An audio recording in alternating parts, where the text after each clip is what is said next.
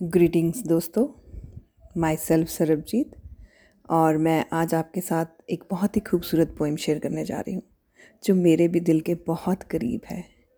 क्योंकि कई बार हमारी ज़िंदगी में ऐसे बिखरे हुए पल आ जाते हैं, जिनको संवारने में हम बहुत टाइम लगा देते हैं। तो ये कविता मेरी बहुत ही प्यारी और बहुत ही दिल के करीब है, जिसका नाम है बिखरे हुए पन्ने। बिखरे हुए पन्नों को एक तार में पिरोने चली हूँ।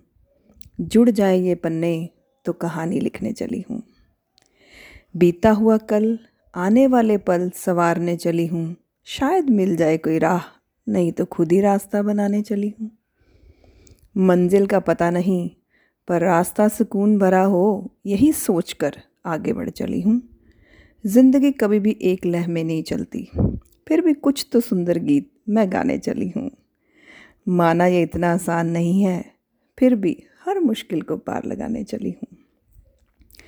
तो मेरा यही मानना है कि ज़िंदगी के पन्ने तो कई बार बिखरे ही रह जाते हैं, लेकिन हमें उन्हें एक तार में पिरो आगे बढ़ने की क्षमता होनी चाहिए और कभी भी हार नहीं माननी चाहिए। उम्मीद है आपको मेरी ये कविता बहुत पसंद आई होगी। Thanks and keep following for my next update thank you so much